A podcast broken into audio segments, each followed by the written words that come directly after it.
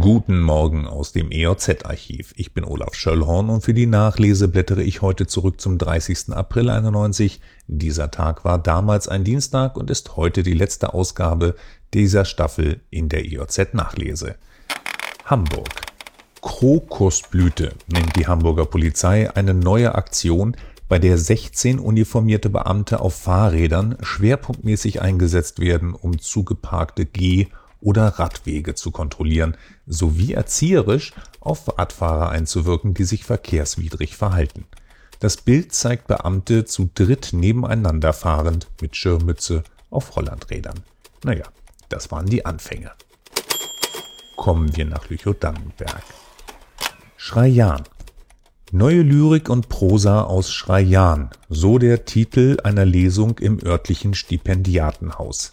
Heinz Kerner Hannelies Taschau und Guntram Vesper hatten während ihres Aufenthalts als Stipendiaten im Künstlerhaus das Wendland literarisch beschrieben und kehren für eine Lesung in ihr zeitweiliges Zuhause zurück.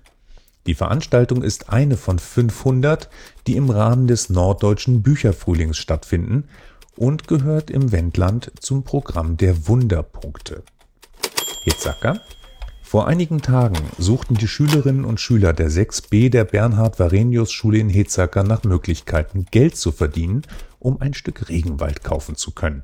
Im Auftrag von Peter Wiczorek, Hotelier in Hetzacker, sammelten die Kinder nun Bierdosen, Flaschen und weiteren achtlos entsorgten Müll vom Weinberg in Hitzacker und der Hotelier bedankte sich mit einem nicht erwähnten Geldbetrag.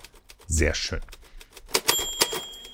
Das war's für heute. Diese Staffel der Nachlese endet mit der heutigen Ausgabe und ich danke ganz herzlich für das Interesse und das tolle Feedback.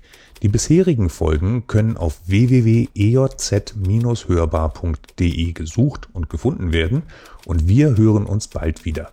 Bis dahin erst einmal Tschüss.